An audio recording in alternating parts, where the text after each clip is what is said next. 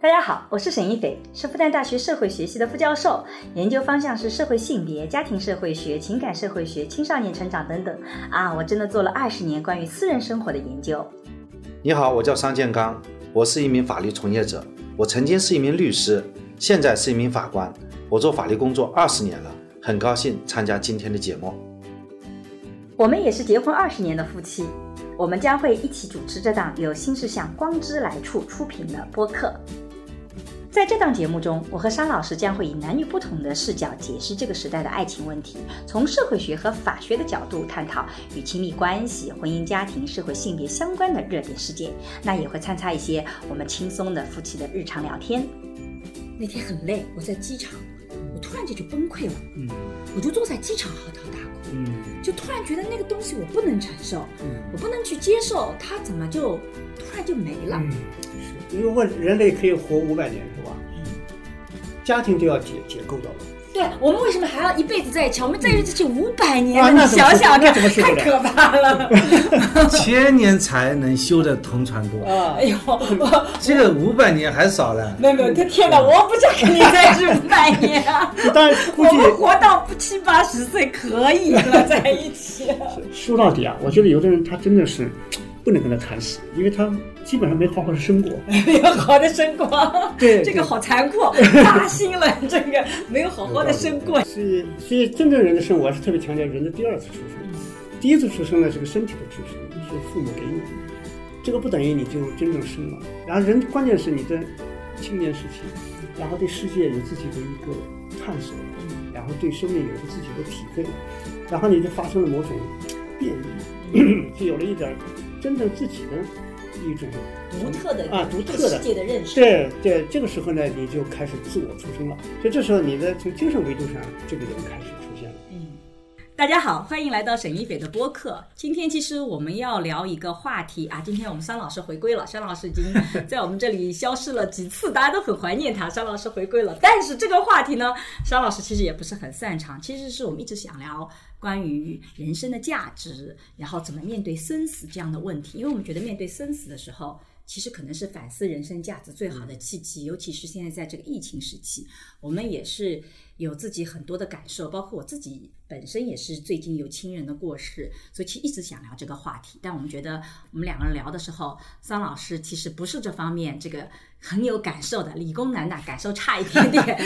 所以今天呢，我们请了一个特别好的朋友，这个我们复旦大学中文系的教授梁永安老师。其实我跟梁永安老师很早就认识，我们就是老朋友了。老朋友了。嗯然后我今天跟我女儿说，哎，今天我会找梁永安老师教授来聊一聊的时候，嗯我女儿跟我讲说，哎，你们不是竞争对手吗？ 因为梁老师在 B 站上也非常的火。然后我女儿告诉我说，她说她是梁永安老师的粉丝， 她觉得梁老师讲的很好，这个你讲的这些东西我都知道，梁老师讲的都是那个的，所以呃，但实际上呃。我我跟梁老师是很熟的一个对关系，是的但是我女儿竟然不知道说我们俩认识，所以梁老师一定要证明一下，咱俩可熟了，嗯对对对对对，多年了，多年 了。多年了。哎呀，都多少年了？都二十年嗯最了。嗯早的时候是您是带我进入到对这个电视媒台体界电视的，对当时有个经典重访和往事栏目在上海的对纪实频道，对您记得吧？对，啊那时候呢，呃，那时候是梁老师推荐沈一斐对，去他参说加这个节往目。那次呢往事节目要叫我推荐一个人，我那时候做他们的策划，上了电视台。嗯嗯，结果后来我说我们这里有个女老师，特别的这个敏锐啊，但是我很年轻啊，哎，那时候非常年轻，嗯非常年轻的时候啊后，来这个，后来就就请了沈老师去，去了以后，其实去完了以后，它里边的上市的那个组啊，它里面有老有青，嗯，呃，结果另外一个比较老资格的一个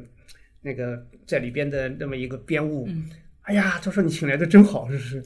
哎呀，这是又思想又清新啊。说人形象也好啊，后来他说，哎呦，当时我一听哦，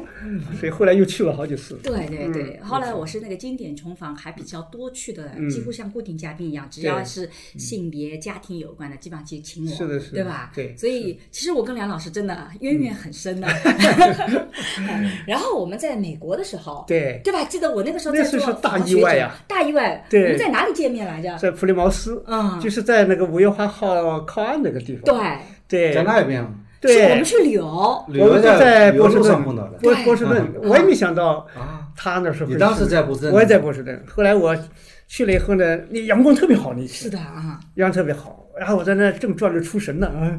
我突然看见这 个，他也在那儿，我哎他大像吃绿裤子，大吃一惊 啊！嗯对对对，这个在美国波士顿旁边了。，对，结果他的一位跟着一一一我们当时燕京学社，对啊，哎对哈结佛果燕京学社他美国马的上基就督要教上活车，动，嗯嗯，后来我们也匆匆，对吧？对对就特别的吃惊啊！那时候还没有微信。对，所以呢，就嗯没有办法看到大家的朋友圈，对知道在哪是里的嗯是。的你不打电话，你就不知道对方在哪里了。是的，啊我是特别支持梁老师去上 B 站的，嗯呃，很兴奋，因为好像把这个大学的课堂延续了。你嗯看呢，就当时在九五年的时候，嗯，等于说那个时候我们选了老梁老师的课，梁老师课是很难选上的，我中们国比较有幸我运。忘了，就上就梁中老师国那时候古代文学赏析，我刚才跟梁老师也是劝那过门，课吗？好像是不是这门这个课名字吧还？有一个中国当代文学，呃，中国当代文学专题也上过，我好像是中国当代文学专题，也不，上过那是呃古代那可文能学是上研过究古代文学生上的上吧的？吧？嗯啊这个我们是本科生对哦上课对嘛，啊也上对过对对啊嗯，我就听了以后，我就觉得，就是每次上课就是去像听一个故事会一样， 就是哎开很开心，就是对啊有人给你讲故事。我觉得老师给学生讲，你比如说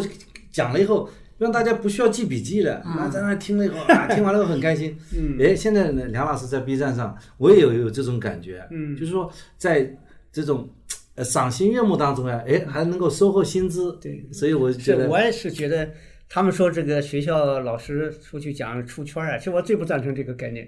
它不是圈儿是吧？ 对，它本身就是那项工作，那么主要是在现在时代社会变化嘛，对然后需要把一些知识交叉起来，是的，融合起来是吧？共共就是互相推动，对，我觉得这是一个很好的一个比嗯较。对你比方说，你像你现在里面讲到了很多的社会学，包括嗯很多的这种文学中文的学知的识，文学的这就个我们其实是没有时间，就像哎你呀刚才这说确去实看书啊，哪有时间去看？哎，听了梁老师去讲，嗯感兴趣的再去查 一查知识点，我觉得这个挺有意嗯思。嗯是是是，那么实际上是也丰富了我们这些。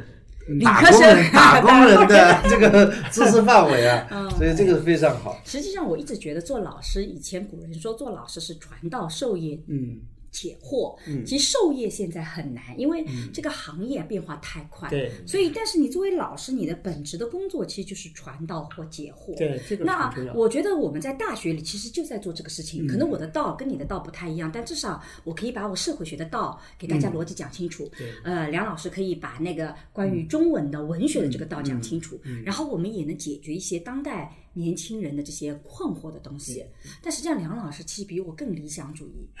我看了梁老师的 B 站，有的时候我就觉得哇，梁老师比我更更加理想主义，他就更有那种嗯对生命的美好的期望， 他对爱情的观点比我还要更纯洁一点点。 我有的时候还会有一些功利性的怎么去处理因。为 嗯梁老师到了这样一个积累的程度，啊所以对他的能够把观点讲得更纯粹。我特别喜欢向日葵，嗯，就是他总是对着向那着个阳光，然后目标啊很嗯简明亮的单。一面是吧？这个这是我们善于，因为你黑的东西讲不完的，是的，灰的也讲不完。是但如果人类都有一种向嗯上的。向上的，所以我们说圣经一开始要有光，是吧？对，就是这样的话，就就人类他会摆脱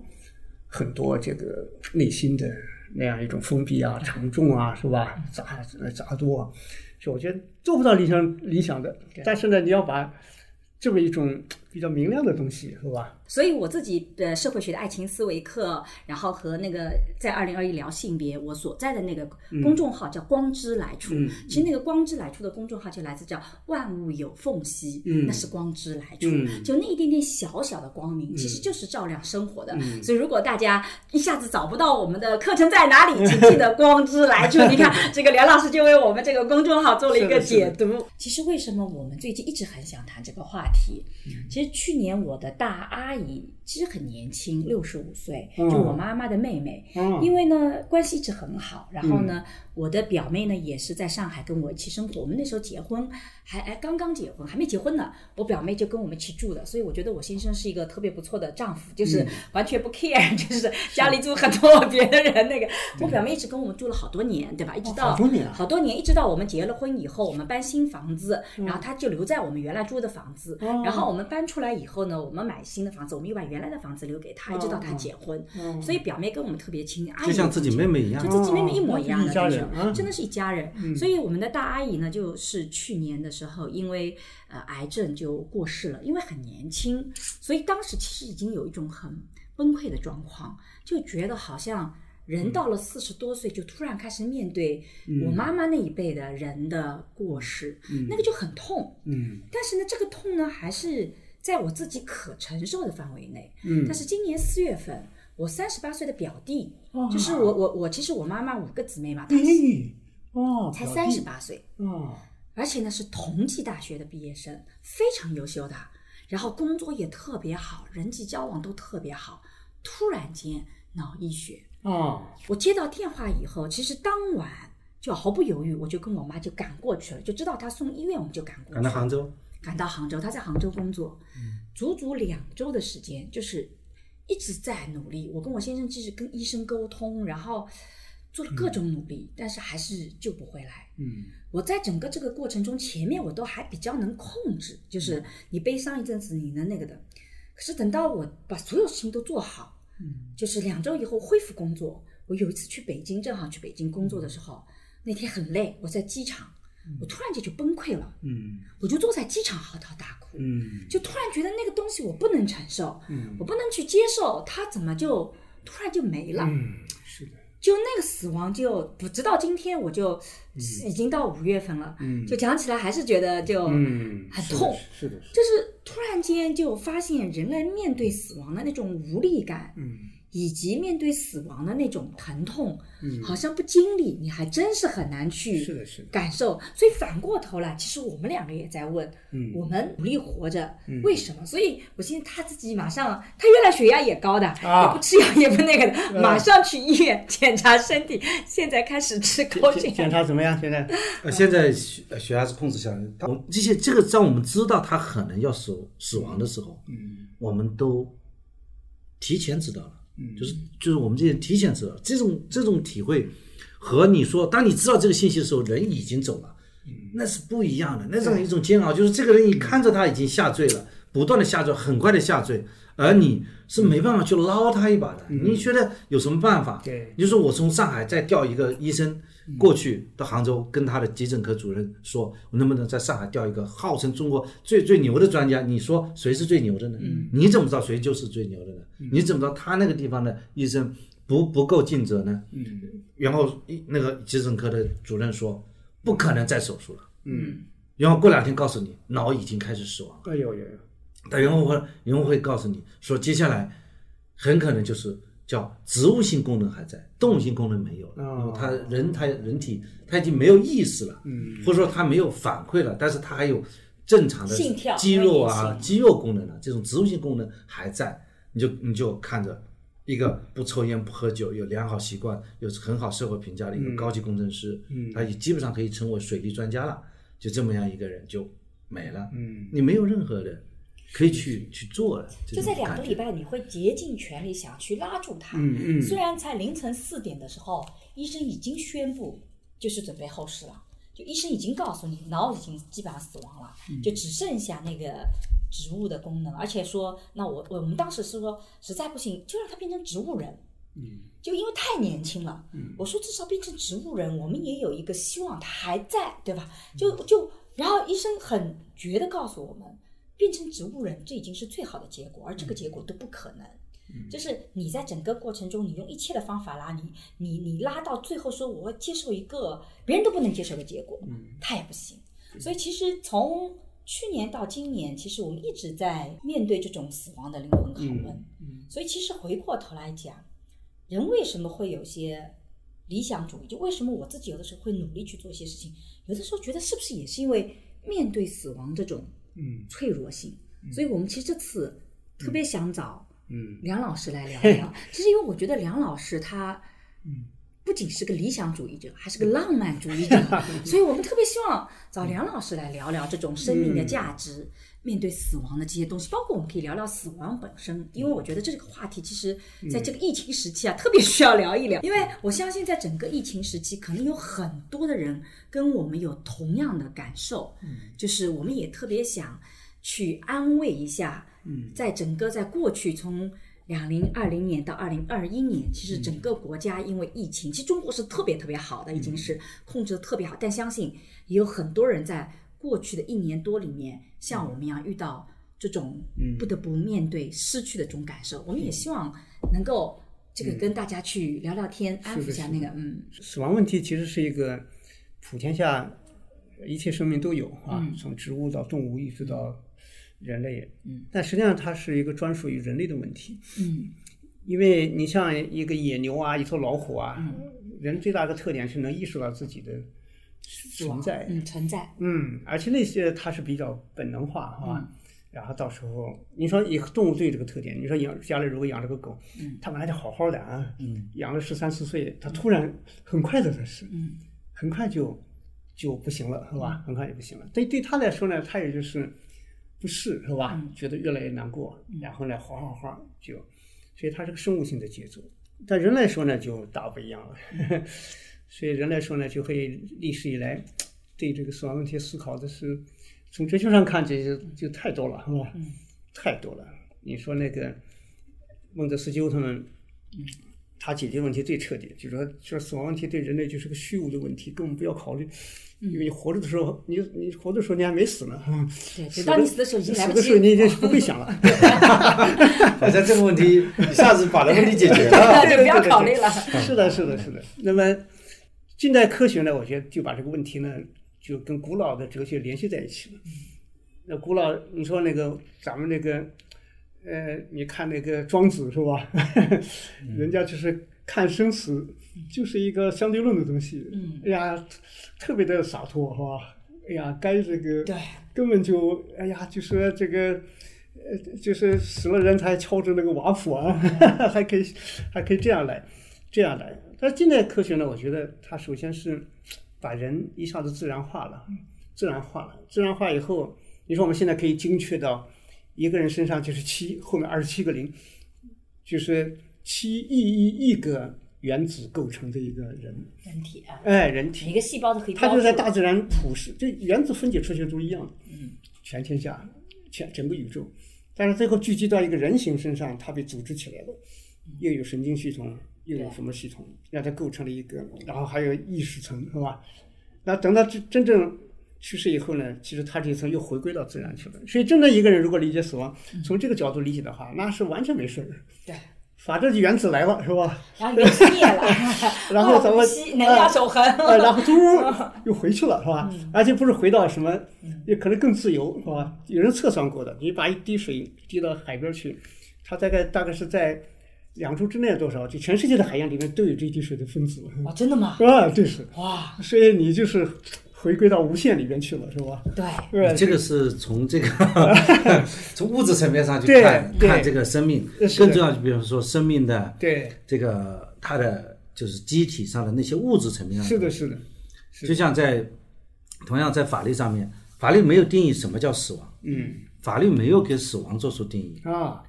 死亡是医生在做定义的。嗯，做法律我们的法条当中没有说什么时候死亡，嗯，有脑死亡，有心脏停止跳动，停停止心跳达到一定时间，持续的停止心跳，嗯，那么到底是脑死亡算死亡，还是持续停止心跳算死亡？嗯，这个就这个就法律上是没有这个没有这个明确去讲，嗯，比方说你脑脑已经死亡了。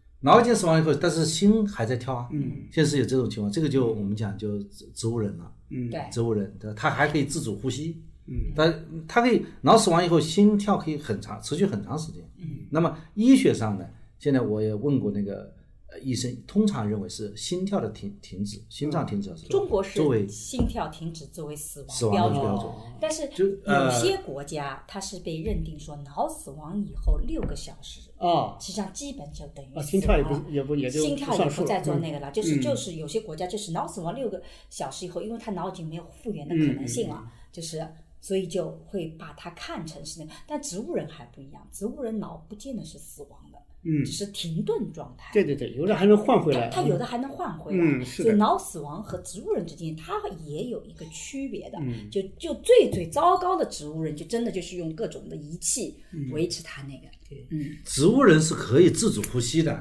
如果用仪器放上去不叫植物人的哦对，植物人植物就是人就说你不需要给他就是加任何的辅助对设施，就他脑部他自己可以对 呼吸， 它脑部控制植物功能的，就是控制我们自己嗯的呼吸啊、血液流动的这部分的脑还活着，对还的，活着，对要不然它这个怎这么个对对对，但有的就是真的就是所谓的脑死亡，就是它所有的外部功能，像我表弟到后来外部功能全部是靠机器嗯哦去那就维不持行的啊，就那个对，所以所以我觉得，所以余华，余华，你看这个作家，他他爸爸就是个医生，外科医生，他们原来在杭州，后来去了浙江海盐，他后来也是学医，后来嗯学医之后，但是他因为这个家庭的特别背景，所以他对死亡就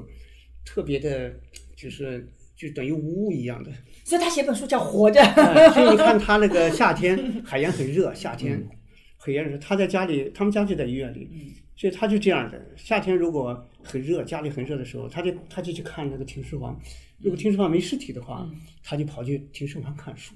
因为嗯很停凉快停尸房是凉快啊。这个这个是绝对的无神论者，嗯啊，因为他经常下放学回来回家看着爸爸做完手术，有时候盘子一端，手里人的器官什么切下来的什么的，都是对他来看起来就对，所以他就会从另外一个，我们人和对死亡的距离就在这里，我们平常很难像医生这样，是的，外科医生这样能够看面看待人的生命，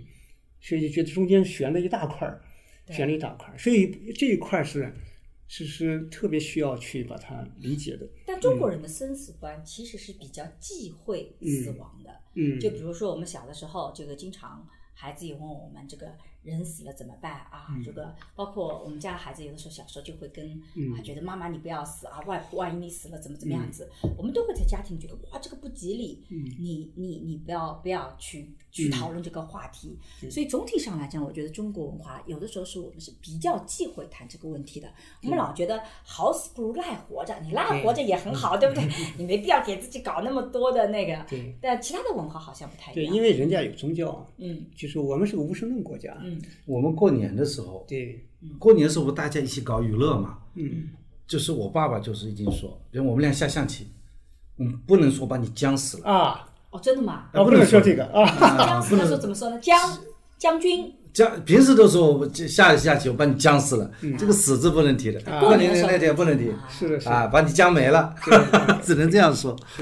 所以这个，因为所以在西方这个宗教里面，基督教文化传统，它就能能够面对那个死亡的时候，嗯，因为不管是最终审判，或者是嗯上天堂之类的，就灵魂的是更加的重要，对啊、这是人的一个核心的东西，嗯，所以这里面就有一个不死的问题， 就灵魂不死，是吧？灵魂不死，哎，就是灵魂不死。所以不管你像但丁写那个，就叫是啊叫什么肉身盘孽，啊灵魂不死，啊，是对吧？对对这对对对个对词啊，这个所以呢，就是因信称义嘛，就是称义是一个特别好的一个呃被上帝认可的，是嗯吧？因为你信仰就可以。所以咱们中国呢，其实哪怕佛教也是个无神论，因为佛教它那个不是真，那个那些人都是悉多拉呃悉达多什么都是就是真身呐、都是。所以佛教其实搞了半天，它这个不是个神神的宗教哈、哦，真的吗？你为什么哎，这我个想这个听听很这新鲜？个，对嗯因为我不知道基督是因为你相相信基督得永生嘛，对对基督是这个有这个功能嘛。是的，是的。那么佛教怎么就不是？佛教里面看那个不是佛啊什么的，这都是原来对有来由的，就是都是现世的现世佛这些人啊，最后超度呃悟了是吧？在菩提树下黄然一下啊悟了是吧？它是人自身的一个我知道，就一个说转化，您的就像意思是孙悟空啊孙悟空呢去干了好事儿，把他对就对提拔他是的为是的佛然。后猪八他把戒呢就就就是你人表现不是很好最不是最佛终的吧超越生死，是因为你长生不老了，对对嗯你变成，而不是说本来存在一个神的啊不世是界，不是这个神在佛教里对不存在那个神的世界所，以那是现实的人对超越了这个生死，长生不老以后对才变成哦，对，所以从这个那意义上，个佛人教家是那个上帝啊、真主啊啊是吧？呃，包括犹太教的那些，它都是另外绝对唯一是吧？ 对另外一个系是统，是是，我绝对让你去超越人，就是变成个原罪的，人就是个有限的，所以你是要把它在人生的修炼里面不断的要行善，不断的要抛弃，是吧？然后把自自己全部奉献给这个，自己当尘土，然后呢，灵魂在里面最后，那所以不停的一生就是向上帝的奉献。嗯，那最后那么死死了，那不是没死了哈、那就是。呃，更加的这个进入到自己应该去的地方去了，是吧？ 对。所以，所以这个问题呢就不一样了，就嗯不一样了。所以从这个角度讲，嗯我的大阿姨和我的表弟，某种意义上讲，很可能都因为在活着的时候做了很多的好事儿，嗯，所以呢，他就 这个被招马招兵买马的，成为了这个佛教里面或者是某个系统里面更重要的人物了，是是这样子来理解，我们就会是是是稍微好受一点点。嗯是，所以这里面就特别复杂，就这个问题确实蛮有意思，嗯，蛮有意思的，因为牵扯到人存在的价值，嗯，牵扯到人存在的本质，嗯就是它就特别的复杂，因为精神作为精神来说啊，嗯，死亡如果变成一个精神的问题，就大不一样了。就以前你看。哎呀，我那个以前关于人体和死亡之间隔的那个东西，总是有很大的隔。嗯后来那时候北京，在北京呢要回上海，大概有四个小时就在北京开会。后来晚那个车是四个小时以后，嗯我想怎么办呢？正好住的附近，就是有那个中国医学科学院，后来他就办了一个现代人体艺术人体嗯展。我从来不看这东西。那一天呢，想想这四个小时，好比像较无聊就看嗯哎，因为看它上面说明是用最先进塑化技术和激光技术，嗯，来做的。哎，我现在跟以前泡的那种那个很难看的不一样。后来我就跑进去一看，哇，一看，它先是一个把人塑化了，塑化之后色彩什么都在，嗯，然后用激光切成大概是六千片，嗯，薄片，然后拉开，就变成十几米长，然后你就看到人体结构的啊每一个。哇，啊，然后另外一个是它是从那个方向，就是大概有七八米宽，啊就是那个方向把它切开。啊，嗯，然后呢，进去又是一个人，呀，一个人浑身肌肉没有皮，然后叫举皮者，手里举着张皮，那就是他的皮啊、啊，啊！这他给你从那很残酷啊！哦，他从各个方面来看人体，哎呀，看，然后还有器官再分开，然后里面比如说抽烟人的肺，哎，它又是一个器官，那都是真家伙对，塑化的。你看抽烟人肺果然里面是黑的， 哦，烟戒对烟，对对对，这这 很厉害的 三老师，啊， 这真的是黑的，嗯真的黑的。还有那个癌症啊，怎么怎么意见的变化，嗯是我一个鲜明的感受。就是我那次从那儿贾龙馆一出来，嗯看到外面机场的人，全是没穿衣服的， 就是你你已经唰， 就是就嗯看到他不光的这个器皮官的了，经络啊，了嗯就是唰唰唰唰唰，已经渗透到，就是震撼啊，就这个时候就有一个问题了，就人活在这个世界上。是作为一个生物性的存在，啊那就是像里边你展览看到的，对的，那么还是一个文化的、精神的、对，嗯有信仰的、有追求的、有梦想的，那就不一样了。我就忽然我就发现人和人的区别就在这里。嗯很多人他追求的东西，他是被物质定义的，嗯，就是他就愿望他的什么什么，其实他跟物是同一的。是的，哎呀，然后希望房子大，希望钱多，希望什么，然后他就是物质的一个延伸啊对，切正纸切片的时候，这些东西其实都没有用。啊，这一点用没有。嗯然后就是你的为什么我就理解了人类为什么不进化，就是很多人他的一生中其实就在那个物态里面，嗯就那个肉体和外边的物态是一致的。嗯，一致的。所以精神人人类文明还是一个精神的，包括艺术、想象，哈对，然后去创造，是的，哇，去开拓，那等等等等。所以衡量人的时候，我所以我后来衡量人特别看人的这个，在生物性之外，它还有什么？还有什么东西？人这就是人。然后，嗯我听到一个呃，一个医学院的嗯呃那个校长啊，他跟我讲了一个故事。他就因为我搞法律的，他是搞医学的嘛，嗯大家在一起吃饭，就你你总归要聊一点共同的话题嘛。嗯嗯那么他就我们就聊一个问题，他说你知道，他问我一个问题啊，嗯他知道这个活人和死人呢，嗯，这个除了它的动物性功能和、嗯嗯和这个植物性功能这个区别以外，嗯，那么这里面讲了一个灵魂嘛，我们经常在哲学当中会去讨论对，讨论灵比较魂。灵魂，那么他问这个灵魂是物质的还是精神层面的嗯东西？，是的，是的。他说灵魂是物质层面的东西。他讲的大脑皮层啊，大脑皮层实际上它的运行，到今天来说，脑科学都没有彻底的解决这搞个问题。搞清楚到底怎么回事。啊，就大脑前叶，大脑前叶这一块儿它是管价值、管综合、管判断、这一块儿。传统医学以为十八九岁就长好了，随着机体都一样，结果发现这个东西不是的。他一直在变，哦，他到三十一二岁才才成熟，嗯，让他对生活总体做判断，嗯，就是你经历那么多以后，他会形成一个，哎，他会形成一个，形成这个东西呢，你别说它，它到底是个什么机制，今天也很难说。你说那个现在下围棋啊，所有的围棋高手比起机器来，都不行了。那差远了，啊，那个一开始阿尔法狗，后来深蓝，中国搞的那个绝技，嗯，就是那个家伙，你也是把人类的几千万盘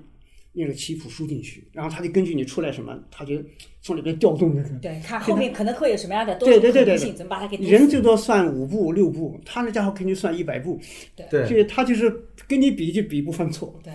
不犯算错，哎，他就比算法。嗯，但是神奇就神奇在这个家伙他居然会，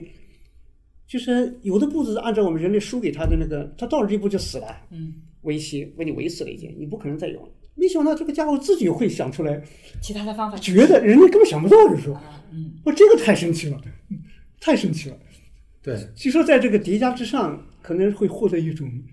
另外一种东西什么潜在的逻辑。 那我们以前是讲顿悟，是吧自我学习，哎呃讲顿悟。，对，那家伙搞了半天这个东西啊，假设机器也会顿悟，哦那就麻烦了。但是这个生这个像这个围棋，其实就在讲这个顿悟，因为对你原来输进去的棋盘里面对是没有这一没招有的，这一招的，对。就已经到这一招就是死掉 了。所以为什么之前那个围棋那个会引起那么大的一个争议，在嗯我们人文科学上，嗯会不会会我们会担心有一天这个人类会被机器人给控制了？嗯，最最害怕的就是这一点。我给你输进了一万套棋谱，嗯，那你其实已经比人类很厉害了，你已经知道一万套的怎么做，嗯你每个都是那个的。结果你突然下了一步，是这一万套棋谱里都没有没有的。这个时候就说明他有自我的学习能力，嗯他有自我产生一个新的东西的能力了。对这个时候就很可非常可怕怕， 嗯你就不知道他哪天就产生了觉得把这些人全灭了的一个想你说法。现在飞机也有自动驾驶是吧？汽车将来都要自动驾驶，然后银行什么乱七八糟智智能化越来越高，那最后人家来个全球智机器人代表大会是吧？然后一起来商量商量怎么对付人，对，这个都有可很容易能就被哦死掉了。他们有本事的，他们用不着聚在一起，他们这个连网络自动就自动形成自动一个连接了哇，自动会形成一个对智慧园一样的，那就不得了，那家伙，对，那家伙不得了，就是这里面讲的，它就是有一个嗯就是能能够记忆的，而且是能够就是生成意识是的的啊，储存意识的那个对物质，是。就是那种物质，它能够让它去但是我在想，有可能创这造就是我们生命的方向了。对，因为地球到过几十亿年以后就不行了，就太阳热胀，嗯到了一定的程度，地球就不行了，就不能人类不能生存了。所以为什么现在是一个就是搞火星对，因为火星上我们人类再过几百万年以后有就有本事去把它污染它，对污染它以后让它变成微生物，衍生出来之后呢，微生物有多了以后，它会慢慢有改有变嗯排氧，然后就形成新的大气层。然后那个地方呢，就是可以给人类还能争取若干亿年的时间了，就人类大规模的往这儿移去了。嗯将来就像自己开着车就去了，这个很方便的，这个技技术。嗯到了以后呢，再往那往前走就麻烦了，再去哪儿？但是现在计算出来，搞不好到火星上再过，人类跑去度过一段时间，它就真正进化到就是智慧云的状态，就是机体都不要了。就人类现在是按量子能量子能级的能量在宇宙空间漂移的这么一个智能的云，智能云，将来人类的方向是已经达到那个程度了，就以后就是人活着啊就就这个只灵魂， 对， 直接只有灵魂直接灵魂。我还想讲那个嗯那个呃医学院的校长，他跟我讲，他说什么是灵魂？嗯他说灵魂就是细菌。嗯灵魂就是细菌。对，他为为什么这样说？讲这个观点，可能觉得很突兀嘛。嗯他是这样，他是经常会有那个呃尸体，呃，经常会有那个器官捐献的嘛。嗯，器官捐献是通常是这样，就是说这个人要捐献器官，嗯，只有活人才能捐献器官，死人是不能捐献器官，嗯，对吧？死了以后就不能捐献，不是什么叫死后捐献器官？这个这个逻辑上是不对的。对，真正死了，就就像这次我们知道这个经历，你的机体已经坏死了，就没有捐献的嗯对我价值了。我们表弟其实当时也在讨论做捐赠，就是遗体捐赠，但实际上他呃隔了两天以后，他脑死亡以后，嗯，我们就是捐赠呢，我们去聊的时候，他们说你们的器官都已经我哦们不太能用了，但我们是嗯说，可是他还就是生物性功能就是还在那个，他说因为他已经是在外面的靠嗯那个就不行了，这个逻辑我其实。也不太能够理解哦，但嗯是至少我们纠正了一个过去的概念。我们老觉得这个人是死后捐赠，嗯其实不是的，他是要在濒死状态，就马上死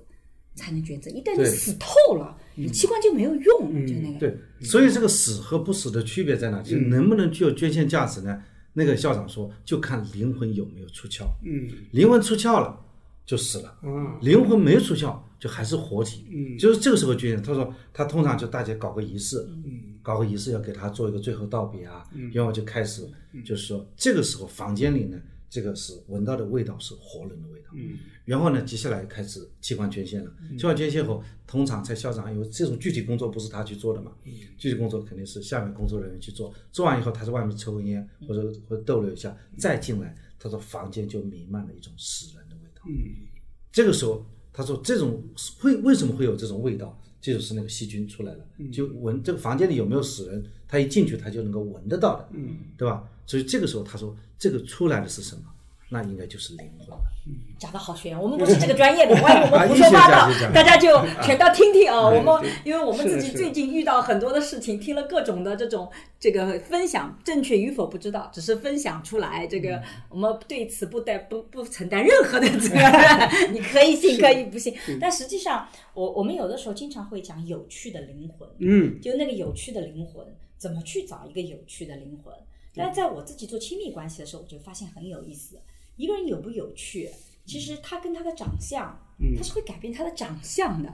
就如果一个人内心里面是非常的功利，然后那个的，其实你会发现，很多时候我们一看这个人的脸，嗯，即使他长得不错，对，你也能感觉得到对，是的，是的，但有的人你稍微跟他啊聊聊，你就会觉得，诶，他嗯好像不太一样，他比较有趣。所以其实他没有办法用所谓你比如说跟让我说，哎，什么样的长相他是有趣的，没有办法讨论。嗯，但你的感觉一下就能感觉出来，就像人类有一个叫磁场一样的，就是人就那个磁场一直存在。所以我觉得那一点其实特别有意思。所以我当时为什么在弟弟，就是我们跟医生在讲，能不能让他保住植物人的状态，嗯就是因为我内心里有一个，就是大家可以说是迷信，也可以说是完全不科学的，因为人在那个状态里其实没有办法相信科学了，因为已经科学告诉你已经不行了。就你觉得，如果他只要是还活着，还没死，他就会有那个场。他还是可以跟你交流嗯的，他可能不是用语言，但他还是交流。但是后来医生安慰我说，其实也还是能交流的，至少你还能做梦啊，你梦里还能交流， 你你只能这么去想。所以某种意义上讲，其实我们讲有趣的灵魂，那个其实就是有那个场在里面，你是实在外观里你就是能感觉得到的，但它嗯不能明说，很多时候。是的，是的，他这个，我对生死呢，我觉得我印象特别，就始终特别的这个，嗯，就是，呃，心里边特别重视一句话，就我们经常说的“生不带来，死不带去”，是吧？嗯所以这里包含了生死。其实这是我特别不赞成的一句话。嗯，这么认为，因为那个我们看从这里面可以区隔人和动物、人和植物、人和植物，就是那些植物啊，动物确实是。生不带来，生不带来，死不带去去了。哎，我死了就死了，是吧？然后无非就是肉体的生命有后代在那延续就完事儿。但是对人来说就大不一样了，大不一样了。你说曹雪芹死了没有？嗯，他还活得好好的啊，对啊在我们多少人的，就说一个一个真正的生命，他表达出来一些东西，然后给给在世的人们，然后一个非常好的一个那种精神空间，是吧？一种温度，是的，那一种这个观念的，哎呀，不断的有一种成长。那这时候他这个人就活着，是吧嗯对的，他就活着。这是人来说，他的身体是一部分，是他在自然里边他存在过一段时间，或者存在过一段，然后消失了。嗯。但是我觉得他这个生呢，不如果从这个意义上说，那么他只不过是一个无肉体的无生死的，对，嗯，嗯，有一个片子，叫那个动画片，对他说人两次电两次死那个叫亡， Coco，啊对那个叫什么对奇幻，那个叫嗯是，所以真正人的生，我是特别强调人的第二次出生。第一次出生呢是个身体的出生，嗯是父母给你的，这个不等于你就真正生了。然后人关键是你的青年时期，嗯然后对世界有自己的一个探索了，然后对生命有一个自己的体会了，然后你就发生了某种变异，嗯 就有了一点儿真正自己的一种独特的啊独特对的世界的认识，对对，这个时候呢，你就开始自我出生了，就开始你的那个自我的构建就有了一点点启动了，是吧？启动了，所以这时候你的从精神维度上，这个人开始出现了，嗯，是的。所以我们这个以前那个迪奥根尼，那个全人主义那个哲学家，他大白天上街都提着个灯笼，是吧？啊，提着个灯笼满街走，人家说你大白天提着个灯笼太阳底下干什么？他说我在找真正的人。是吧 他这个叫行为艺术。啊，我觉得特别好，因为这个世界上，是波德尔十九世纪中期以后，他在巴黎坐在咖啡馆里，朋友看他凝神望世街上，就问他你在看什么？找他说我在看看外面看外面，说你看外面看见什么了？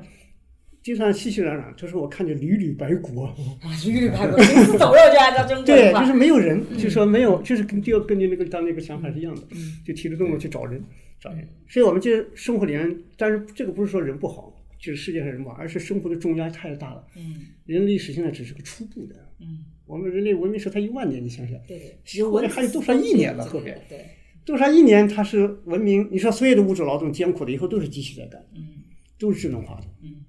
都智能新材料、新科技，它以后完全不同的，嗯完全跟我们今天设想的，这些笨笨的要死的房子，将来都不会存在的，嗯，都不会存在。然后每个人走出去，你说火星上什么到处可以随便走，因为你这个哗的释放出来的外面一个场，那个场形成的一个生生存、呼吸什么的，全部都可以，而且用不着吃饭，因为以后。就现在那的就少了很多乐趣。啊，就是 就是以后都可以，因为现在就可以做到。早上起来一管牙膏，里边那个各种营养各都种有配了，你都可以达到。但因为就是美式文化取消不了现在，然后各种人社会关系还需要这个对来，慢慢慢慢人都是过度的。你说为什么一开始拿个机器游戏那种感觉，慢慢有很多年轻人越来越喜欢它，比人还喜欢，情感都是这么一点一点的替代掉的。替代掉，替代的，所以人类未来是你难以完全不可想象的。嗯你别说一万年了，几亿年了，就是五百年后你都不知道 是怎么回事，这回事。我我做家庭教育，经常跟父母讲，嗯你去想想看，你现在给孩子的教育，二十年以后他适不适用？对我发现就不行。然后我就问他，你们现在父母给你的经验，你们听吗？呃是你的们是自的己也不听的对，那你还得跟孩子苦口婆心讲道理，你以为他听吗？他也不是的听是的因为我们也不听我们的父母对，而我们的孩子会走得更快。是的，所以下面就是人类激烈的搏斗了，就是科学主义和人文主义，嗯下面会出现巨大的问题，就是伦理，嗯，就是科学伦理。对，嗯，你说能做，现在可以把黄牛基因或者去去那个牦牛基因。呃，移植给人，那参加参加那个奥林匹克马拉松的话，那简直跑，那是特别厉害的。但是呢，禁止的，现在不能弄。哦对，还有克隆人都不都禁止哦超人了，变成哦，都禁止现在。是啊，都可以进去可以。其实，在科学上有很多现在是对能，所以我们做现到在真的正但它对人类的影响呃太大了。了，你不知道这个你不后知道面。哎为什么前两天我和一个妇产科医院的院长是个男的啊，在聊天的时候，他说现在有一个叫基因编辑功能的，这是很成熟的技术。对对对，就是说他基因筛查，查下来，比方他有他有遗传性的有一个癌症的基因，对，他可以把这个这一段基因给编辑掉，嗯，就这一段给编辑掉。这就是去年还是前年网上中国科学界激烈斗争的一个东西。对，嗯然后那个要抓，有的人就要把他抓起来，因为这个就是风险啊，他的靶定就是靶向，哎，靶向哎，你打中那个，然后移植进去取代他那个原来那个的基因那的个，基因，嗯就这个的风险性，你不知道他后面会对嗯那两个孩子，他是俩孩子做实验，那俩孩子将来会冒出来长成个什么对怪怪怪东西都不知道对。所以现在就是这方面呢，我觉得就是说人类在大的方面，以后我们再也不是说缺一少食的那种困境了，对将来就是面临着这么巨大的对，嗯这个一个人类生存的未知。然后人呢，在这个过程里，每个个体他应该去怎么思考生活，怎么去所以我们在做社会学研究的时候，社会科学研究都有这个伦理。嗯就我们经常跟呃学生讲，比如说你去做访谈，嗯你前提一定是你的这个研究不能影响当事人的生活。对对就那个，举个例子来讲，我以前做财产研究的时候，我就做了一种这个模拟，让他们去分配财产怎么分配。但是我们去做访谈的时候，我们绝不允许他真正的夫妻去做。嗯、为什么？因为一旦真正的夫妻做，他很容易就吵架，嗯、互相就看到说对对哇，对嗯你内心里原来想着我有什么问题就不不给我财产，他会影响到那个现实的人。那有的时候可能是好，有的可能是坏，嗯但是至少你要保证说你不能去影响。这一点其实对很多学生来讲，他不能理解的。嗯他觉得我去访谈，我去做那个就这么一点那个的，但是其实这个伦理确实在社会科学里面，你必须要是牢牢守住的，就是你不能够。过掉那条线，你得保证你的访谈也好，你的研究也好，对他的生活不是改变他生活进程的，因为你并不能判断这样的一个社会进程到底是对对方来讲、当事人来讲到底是好坏。比如说，我就提前让你看到了，哇，这个人很渣，赶快跟他分手。那你其实你不知道啊，你不知道说跟他分手以后是不是就是个好的还是坏的，你不知道。所以从伦理上讲，其实今天的科学其实跟社会科学的那个伦理是一样的。你你有的时候它是好的，就是让你可能治疗了某种疾病，但你并不知道它背面的东西是什么。有的时候这世界很公平，它给你一个好的东西馈赠，它总是有代价的。在你不知道代价的时候，你得很小心。所以人类到未来的时候，面对生死问题，其实一直面对这个问题。同样像这次弟弟这个事情，我们就看 那个电影那个 Mouse 嘛，嗯那个韩韩国的那个电视剧，嗯，它可以把人的这个脑子可以移植的，嗯，我们就跟那个医生说，啊就说现在好像身上什么都好移植，手好移植了对，加州，对吧？手和对嗯腿，对吧？肺、心脏都好移植了吧？心脏都可以人工可以造，搭桥都可以，但是就现在只有一个没有解决，脑子啊，嗯把脑子给移植，那医生跟我们谈到那个弟弟的事情，讲的很形象。他说上面已经坏死了，那除非把它砍掉。对，什么意思啊？就把头给砍掉。对，对把一个头给给换成另外一个头上去，啊嗯或者把头里面的这个这个它里面不是很多虚虚那个脑里面的嗯对对那些那些肌现肉在这换头嘛，术啊，一他有把它有一放天头上去。很多越狱医师想想试但，问题就是，如果你换了头以后，他还是不是我弟弟？嗯这是第二个伦理问题。就人一旦那个他他他对嗯换了，他没有情感，他没有记忆。你为什么我们那么的心痛？是嗯因为你过去是有记忆的，你是有情感链接的。嗯你都换了以后，他只徒留那个躯干，嗯然后呢？然后呢？你会发现这又又是个问题。反正我不是要把整个头换掉，把头里面的就是那个 血管，那乱七八糟的血管给你换另外一个血管，嗯，换进去。现在至现少在这个技人术工医学还没有达到这医学个程工度。程将来这个材料嗯啊，它就可以做，嗯，因为纳米技术，就将来这个纳米技术的发展，嗯，就是人家现在想象这个纳米机，这是很厉害的，因为我们全部的器官，世界万物，嗯，这个桌子跟一头猪，嗯，它的纳米层级都是一样的，对，啊就是所以将来就说是纳米机如果研制出来之后，就是你那头放上三百公斤泥土，里面出来就头 活猪，呃，是的都都可以，这生命像这么一个魔术一样，全部打碎成原子了，啊对等于说对那个对对重新组装一下，是的就可以是的组装一那个么这样的话，是不是就可以人类这个物理上的这个机体可以得永生了？你什么东西都可以对，换但了。是这个问题呢，如果光是维持人的一个肉体永生呢，其实是问题，我觉得问题不大，因为现在关于生死问题、死亡问题，嗯，就是永生问题，科学两个路有有有好多研究的路径啊，嗯其中一个路径呢，就是你的开关机制，就是我们每个细胞不是只能分裂五十次嘛，就是你一个出突，出突就是你到了它一个五就是一个分裂一次，这个细胞的出突它是寿命是三年，然后它面对各种磨损磨损磨损，到一磨损完了它就咔又分裂一次，一般就是分裂五十次，五十次之后它就不不分裂了，就一到百五十年，坏死对了呀，这是人的正常寿命啊，嗯最纯自然寿命是一百五十年。啊！那现在为什么活一半呢？就是因为各种焦虑啊，各种劳苦嗯啊，各种疾病啊，稀里哗啦这样，最后一般就一半儿，嗯一半儿。那现在如果假设把这个开关机制研究出来了，它是受某种神秘的这种这种密码一样的，它控制在嗯五十次变成一百次呢？那如果是你夸打出无限次了，对那时候就变成另外一个问题了，就你想活活到哪一年就？活得不耐烦。我要做啊每个人十八岁的人呢，还是做二十五岁的人，还是做四十的人？那就是你反正就永远就这么无限分裂下去了，就对，那都可以，都可以。那这也是也这是一个路径，还有就是克隆技术性，对，就是自自身它里克隆另外一个人，啊、就是等于是自身通过复制方式也可以一直不停的对，呃弄弄下去，所就以这个自己复制一个自己，对对，将来复制一个是年更轻的自健、更己。年轻一点、更健康一对对点。对，因为这是在维纳在五五六年《人与人用处》里面就谈到这个问题，就是人的全部从原子化来说，它是人人都一样，对但就是它的构成密码不一样。有什么？如果把这个密码研究出来了，那么就好办了。那么一共人体六种基本物质，还有七八种，加起来就那么一些微量元素，那么弄上个一百一百二十斤，然后拿这个拿那个密码空一输，它就唰就把你就就出来了。嗯他就问我们要不要这样的世界？呃，你要不要这样的一个世界？是的，假设我们不死，然后怎么办？我对有个电影就讲这个嘛，就是他自己好几个人嘛，对。他自己和自最后自己和自己打了。自己跟自己的。是啊，自己和自己打。为什么你自们己和说的自己电影我都没看过呢？为什么会出现你看的电影我没我看喜过欢呢？看一些科幻的。 得了吧，所以，所以人类的价值呢，绝不追求永生的。嗯，就一代人永生呢，就扼把人类的进步进化就就取消掉了。就人生的活的意义就没有了，呃就是他没有他死亡就反而对就没有对活，的那意是义。嗯从哲学上就是，就像那个凯德格尔讲那个，就是那个提倡死亡的生生存，说这这是一个意义。从个体，从整体角度看，人类代代进化，它的一个可能性，对，它有可能性，就是它总会一代一代发生变化，人类的文明才不断的丰富。丰富，那现在就是不能玩那个猴子掰包谷，就是说我们现在社会发展最大的问题是，前的人真死了为什么会死呢？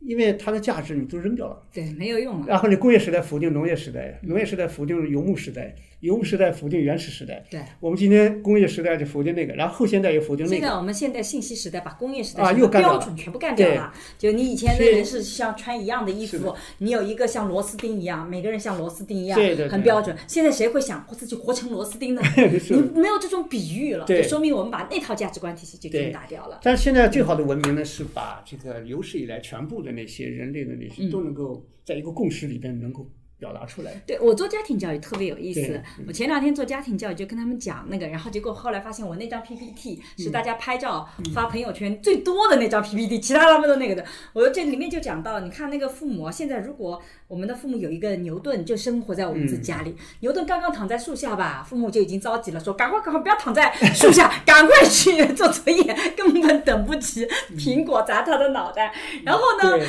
如果瓦特去喷那个蒸汽机了，妈说哇，这个很危险的，你给我离得远一 点的。然后瓦特也出出现不了，然后阿基米德刚刚想对躺在浴缸里面，这个水漫出来了，他妈就勃然大怒，你把卫生间搞得这么糟，那个阿基是米 是德的嗯那，个就就这么一些。对，但是呢，我又放了一张图片，我说人类的进步好在就是下一代的人从来不听上一代的人，嗯，因为不听。所以人类不断进步，因为如果人类一旦永生，你的那个脑子或者你的思想，它它要完全的跟着时代走，它的难度其实也是超过想象的。就大家不要高估你对时代的适应性，很多时候你就成型了。你要去改变，你生活在一个农业时代，就觉得这个土地有多么宝贵啊！你要马上进到一个后工业社会，它很难的。那世界怎么做呢？这社会怎么做呢？把这批人给干掉，他农业的想法自然而然就没有了。然后呢，今天我们中国为什么出很多的问题，冲突很大，恰恰也是因为这个社会发展很快。当然这个是好事儿，但是社会发展很快的时候，就会意味着你看农业的想法、工业的想法、后现代同时在一个时界里就共存，所以我们的矛盾就特别大对。包括为什么父母催婚啊，这个年轻人很恼火。催婚是一个农业时代它必须要的，因为大家庭才能生存。农业时代你家庭很小，你怎么发展起来？你那个割稻子是要一群人来割的，你没有办法几个人就能够在规定的时间内割掉。所以农业的想法它一定是要大家庭的，一定要家庭。那你突然到了后现代，你就觉得这个我又不要去割稻子了，嗯我当然就那个。可是我们的父母是不可能马上改变的，嗯他不会意识到我是农业时代的想法。就像你今天在跟儿子交流的时候，很多时候观点，儿子也会嗤之以鼻，是因为你觉得对的。那如果人类一旦永生，嗯没有后面一代，那这种冲突怎么解决？哎，我就觉得的确是这回事。假设说这个它能够活个几百年，嗯，甚至说还可以自动延续，还像像注册费一样的可以延续的，我也可以活个几百年，嗯，我就没有今天的那个焦虑啊。你爱学就学，你先玩个 十年，那你不要说几百年了，如果人类可以活五百年是吧？嗯，家庭都要解解构掉了。对啊我们为什么还要一辈子在一起？我们在一起五百年啊了，那你怎么想受想那看，怎么受太得了可怕了！千年才能修得同 船渡， 啊哎，呦，我这个五百年还少了。没有没嗯有，天啊天哪，我不想跟你在一起五百年啊！当然我 估计们活到七八十岁可以了，在一 起。这 个，嗯反正这个呢，就从个体角度看呢，它不可能是一个什么都活过来的，嗯什么火花都够。但从人类整体来看，其实整体来说，我们现在为什么社会比较残酷？社会总有个格式，嗯某种制度，某种统一的追求。但其实人作为个体来说，他是特别差异性的。嗯，有的人就适合在游牧时代，对，很适合骑这个马，在那个也不要很多物质，是吧？嗯嗯，有的人很适合种一块田，是吧？对。有的人很适合在这个高科里面去，啊，不停的获得新鲜感，是吧？所以文明就说，以往所有的文明在今天当代，它如果都给人提供丰富的选项，对，那么他就这个人类活的就特别的。我们现在的人其实总的来说都没获得自己的生活。我觉得你看，每个人中国人这么多，就有的人一看他比较适合生活在巴西的，对，但他没去过，他也不他也知没道。去过巴 西。这倒有的人一是。看很适合在菲律宾的对，或者那个适合在个小岛上，像个菲像个鲁滨逊一样的，对，就是但是也有找到自己自己一个人根本没适合去生对生存的地方，对对，你你要去了，实际哎才知道啊，原来我喜欢这样的生对活。拿着人家上午去什么弹钢琴，下午去钓鱼什么对的，对，嗯就说你人生不一定只过一种，人性是很丰富的。是的，这也是我去吴哥为什么还想再去，我就在想，如果我一辈子有两年时间，我是在吴哥，嗯，就好了。然后我就开着个出租车，然后拉各种游客啊，然后跟他们聊天是吧？然后跟一个景一个景，哎呀，然后说哎两年以后嗯做导我游， 是吧？然后我就又换了啊，然后我回去书斋里面去看书去了是吧？呃，然后我什么什么，那就特别好哈。是的，说明人类就说他的这种我们今天的节奏啊，就是生的这个节奏压力非常大，因为他只有一个人预想自己人生的时候，恐怕也只想个七八十年的。对，那么你必须要幼儿园开始怎么努力了，嗯小学开始怎么上学了，高高中学开始怎么怎么样，就是你每一步都是你要哎完成掉 浑，身要收紧是吧？嗯然后把每盯住一个这个，然后跟大家一起拼命的人堆里面去对扒拉的那种感觉。是。嗯所以你的生活其实总的来说是没有打开的。我之前这个做跟腾格尔做了一档节目，嗯就我访谈腾格尔，特别有意思。我很喜欢腾格尔大哥，他讲他年轻的时候，就是挣了钱以后，就跟朋友们一起喝酒，很开心。然后呢，他后来要这个跟那个年轻人说句话，就是对年轻人希望，他就说年轻的时候跟要努力。要努力挣钱，不是要那个， 一定要努力挣钱。然后我们做了六节嘛，他每一节到最后的时候，叫他跟年轻人说一个期望，他都说努力挣钱。然后我就问他为什么努力挣钱那么的重要，他说因为你挣了钱，年轻的时候才能跟朋友们在一起聚会啊。但是他在访谈的时候说，哎，年轻的时候其实也没攒下什么钱，所以呢要不断的努力。我一直以为他讲到这个点呢，是按照常规就应该是说，哎呀，我年轻的时候嗯不应该有那么多的朋友聚会，不应该浪费那么多嗯钱，对吧？结果他说不是的，他说年轻时候就应该努力挣钱，然后才能去这么去浪费钱。嗯这人生他过得很值，他觉得他年轻的时候就很值哦，那个状态我就突然意识到，你看这就是。他是内蒙古的嘛，就那种粗犷跟豪迈，嗯对就在那一刻里，我突然间就觉得啊，原来是这样的一种跟我完全不同的想法，嗯一点都没有后悔什么年轻时候没攒下钱，而是反过来说，哇，幸亏我当年嗯很早的出名努力挣钱了，所以我才拥有后面这样好的人生。所以高关照年轻人说，赶快努力挣钱。哎，我就觉得嗯哎对，是的，是的。我觉得它就是生命啊，我们生命就是在这个世界里边，什么叫生？对，什么叫生？呃，这生是一个非常自由、非常真实，是吧？嗯，非常自然的。所以你知道吧？这个腾格尔大哥在这个整个访谈结束以后，他觉得我聊得很好，他对我最大的肯定就跟我讲说：“大妹子，到以后北京来，我们喝酒。”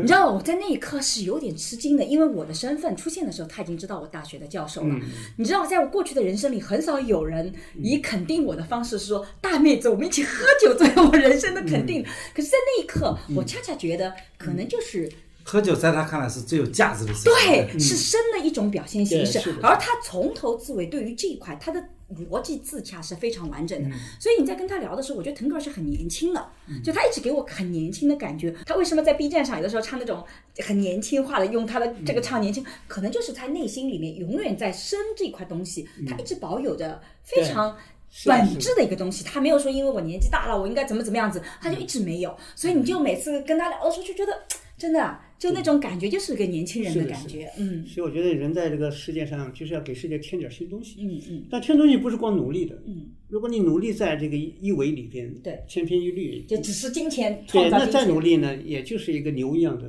嗯，所以我就是我在北方最注意看那个就是拉碾子的那个猫驴啊，嗯，然后它一圈一圈的拉那个碾子，嗯然后眼睛是要蒙上的，嗯，不蒙上它就不行了，它就撞晕掉了。它蒙上以后呢，它就开始。嗯但是我就知道，世界上很多人就一辈子就蒙着眼睛在，在这个不一圈一圈的在拉，但是自己不觉得，哎，自己啊，不就觉大家得觉得这是最好的生活。哎，对对你对走出去风所险以很人大在。跟这个世界上要添点新东西，但添东西呢，一定你说腾格尔就这样，我觉得添东西你要添点东西，一定要生活的很自由对，是你自己觉得很真实，很好啊的。然后呢，就是但是呢，也是在这生活里面有有一种更广阔的，嗯是吧？然后有一种打破这个就是狭小的一些东西局限不住你，然后你有一种更广阔的东西，然后这时候你内心里面是会成长的，是会成长的。然后这时候你给这个世界一下子就有了一种精神的，就是交换价值，是吧？就有一种互相打开的价值。其实我们在上海也是会这样感觉，就是你在咖啡馆，你说在巴黎咖啡馆里坐着，你觉得那些人谈音乐啊，他看了什么话剧啊，哪个美展啊，就是他还有各种旅行啊，就是他很多身上负载着很多新玩意儿。然后呢，互相之间交流的时候呢，哎呀，这个人是喜欢摄影的，那个喜欢电影的啊，他们互相之间可以很多。说到底啊，我觉得有的人他真的是不能跟他谈死，因为他基本上没好好的生过。没 有好好的生过， 对这个对好残酷，扎心了。这个没有好好的生过，这呃，个 这是一我个嗯倒感兴趣啊了，那个梁老师，你说我们俩还记得去过色达吧？嗯，色的是吧色达在色达，我们俩去看过那个天葬天，葬，嗯，啊，天葬就是看啊也非常震撼，非常震撼。呃，包括像我我的爷爷，呃，过世的时候是土葬，啊，呃，那个时候我在读初中，嗯，但我奶奶就是一五年左右过世，就是火葬，嗯，火葬，但是呢，还是保留着那个风俗，就是说把它放在呃棺材，嗯，然后呢，就从家里呢，就是火，他就是我奶奶那个时候就是已经就烧成骨灰了，然后把这个骨灰盒放在这个棺材上哦面，，这样的，哎，就是模仿传统的礼，假设呃棺材里面还有人，但棺材已经没有了，就只是一个骨灰盒放在棺材上面，把它粘起来，然后把这个棺材呢抬到那个公墓里面。啊，抬的过程当中，就是要就是前面后面大家要去顶一顶、撞一撞，嗯，就搞这个，就是棺材里有个衣种，就有衣服没有是呃衣服会衣有服有的的，就是嗯有一个就把它抬过去，抬过去过上以后就前面四个人，后面四个人嘛，就大家叫我们的这个叫触触角，就是前面后面往前推，前面人不不同意往前推，这样的话这样的话棺就是大家类似于这样以这个棺材这个这个这个嗯，就怎么讲呢？为为一个载体吧，大家推来推去。那么这个时候呢，就是要要推很多人，然后这个时候呢，就开始里面会有一些人会去说一些比较吉利的话。嗯，这个时候像我们这些亲戚、孙子啊，这些人要打赏，嗯，就是说你要给他钱的，嗯那给他钱，给他钱以后，然后这他们再给你表演这么一段，就前面后面两推推搡搡的。嗯，他然后走了两步以后，就开始又叫其他的亲戚来付钱。嗯就那个时候我们要付付掉几万块钱了，一路抬过去。嗯然后呢哦，好几是万呢啊，对，你看你大方不大方。啊如果你你越大方嘛，就他们就表演的越多嘛。嗯然后这样呢就很热闹嘛。就刚开始就是奶奶在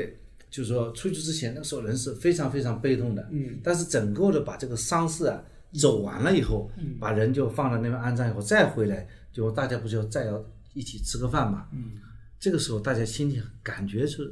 还是可以开开玩笑的。嗯就是好像就放下了，就反正已经人也走了嘛，嗯这样一个呃仪式搞得很热闹，嗯，他那些公墓啊，就真正用一种精神化的感觉去感觉它，就觉得在那里实在没意思，挤得要命啊，密密麻麻的一大片是吧而？且我觉得中国的这些公墓修的就没有那种让人嗯心情宁静的这种效果，因为在说白了，国外有一些公墓嘛，它就首先第一它没有那个高坡对，它都是呃就平的平的对，上面呢都是公园一样的，都是各种各样的草啊、青草啊，你走在里面呢，就觉得好像挺对挺安静的是的。我们这个公墓一搞呢，就要挂个嗯挂立个碑。啊，立个碑在那里，然后一一个一个的放在很很密集，他那觉得个其实挺关键是就是，呃，墓园吧，它做一个文化地标哈。嗯我印象最深就是巴黎那个拉雪兹神父公墓，嗯那里边呢就厉害了，那个时候，那个地铁大概是九号线什么的，直接就开到那儿，他们。嗯那里以后呢，一看那里边，哎呀，你到那儿就觉得，就说对死死死亡的理解是吧？就那些永生的人们，一看，比如说肖邦的墓在那里、是吧？巴尔扎克的、布鲁斯特的，哎呀，穆里埃的什么的，呃都在那儿。嗯，都是名 人，然后这个鲜花不断，这个这个肖邦的前面，哎呀，这个鲜花呃很多，啊，还有一只猫整天守在那儿。 猫，啊，还真的守在那儿。那个，哎呀，你看那些太多了，就那里聚集了一大批这个特别著名的，所以到那以后呢，你就会感觉到那种就是精神就是不死的啊，嗯那种一个人的生活过。那所以我才理解，当然我就理解斯汤达为什么给自己的墓志铭写的那么简短，是吧？就是自己给自己写的，后来就刻在他那个碑上，他那个墓志铭是什么就是这个活过。啊？哎，然后这个爱过， 爱过，哎，然后写 过。写过啊，哎呀，我一看真的是，哎呀，太好了，嗯，那个过太重要了。对，就说那经个历过了，我都啊，就好多人没那个过， 就说就说都是那种都在进行 中。啊，都在那个程序中，没有，人家那个我觉得过，很多人没有爱过，对，人家那个过是真正的经历了其中的悲欢，是吧？嗯是的经历了甘苦，然后这个生活的滋味儿都知道，是吧？是的，你说那个，哎呀，多好，那个那么简短就概括了这个生活，嗯是吧？这个生活，所以你这么一衡量的话，好多人一辈子真的是太缺了啊，嗯太缺少这个生命内在的东西。所以当面对死亡的时候，重新回到生嗯啊，我自己一直是这么理解的，就是其实人生里面，它总有一半的事情时间，甚至更多的时间，嗯其实在维持我们躯体的生存，对以便于延缓我们走向死亡。所以在这个过程中，我也能理解为什么我们要往上走，我们为什么要生活在物欲的社会里面，嗯我们为什么要努力去做一些自己也不那么喜欢但不得不做的一些事情对是，其实是在维持我的这个躯体的东西，因为嗯我要。延缓我往那个地方走的这个速度嗯啊，能够那个的，但是延缓剩下来那些多的时间是干嘛？嗯其实我觉得所谓的生，就刚刚讲到这个活过、爱过，对吧？嗯写过，嗯其实就是在考虑说，我除了维持这些以外，嗯，我到底真正的那个生活里面延迟下来一些东西，我要做什么？它总有一些你自己嗯对，想这要里做的面事其实很情。清楚的，一就是一个呢，就是我们中国老讲安身立命，嗯，就其实我们很多人觉得一辈子的安身里边，就没有是立命啊，没有立命，嗯，没有立命，这个立命很难很难很难，嗯啊，立命绝不是说你有时间你有钱就立出来了，对的，根本不可能的。就是说你要这个命啊，你什么叫命？就是你不重复别人，对，这是多难的事情。就这个世界那那么个多人，嗯这个中国十四亿个人口，无限 的，对你说光写小说，对那么前人你写了那么多，对，所有的写法各种可能对嗯都尝试到那个程度了，然后你要弄出一个不一样的，对，那是太难了，嗯，太难了。那个，然后呢，不管是各种思想是吧？嗯那哲学史你看一遍啊，从古代呃原始，那然后一直到后面新的，嗯一个否定一个，一个一个再继承一个，啊，那个是你你想搞出个新的来，思想哲学思想，嗯很难那可简直是这个，不太是可能 嗯哎，是是，但是呢，就是一些天才或者什么，他就是弄出来了，是吧？嗯弄出来，所以安身立命。然后这个还原到少，就是一般的老百姓呢，就是生活的条件和生活本身。就我们一辈子在打造条件，嗯，就是一直在条件。但生活本身是什么？在条件之上该生活了，嗯对嗯是什么生活？就这种东西是不光是来了就你学会了，不可能的，就是你还要思考，对你的还知道什么是，哎呀，一种真正的活鲜的生命是吧？嗯然后你生命观、世界观什么来什么来。所以我觉得我还是很赞成西方社会心理学的一个有本书写的特别好，我觉得他的觉得一个人一生中就是首先要认识世界，认识世界，嗯也太难了，现在世界太复杂了，世界那么无限，哦 对是吧对，我各种各们样的认识活世界法一，小部分就可以了，对，那么多活法，而且还不光是个世界，不光是人了，它还有什么动物、啊、植物，稀里哗啦的是吧？然后你认识世界，二一个呢，认识自我，嗯，认识世界，然后你我是应该是一个怎么样的生活？你不可能。哎呀，弱水三千是吧？我只是一瓢饮嘛，然后你到底选择哪一瓢是吧？对，那就是这个问题。这好多人选了一些抽象的好，就说觉得哎呀，这个时候潮流说这个好，大家都追求去了；这个时候那个好，啪啪啪的去了，哎去了。但是很少人会自己虽千万人吾往矣，我自己一个人有选择。嗯，然后这个如果你能活出来，那就好。你看北大那个，我特别欣赏这个男生，嗯学了两年，他学的是生物科学什么，他觉得不喜欢，他喜欢动手的东西。嗯后来两年之后退学，他也不是成绩不好，退学以后跑到转学转到北京一个技校，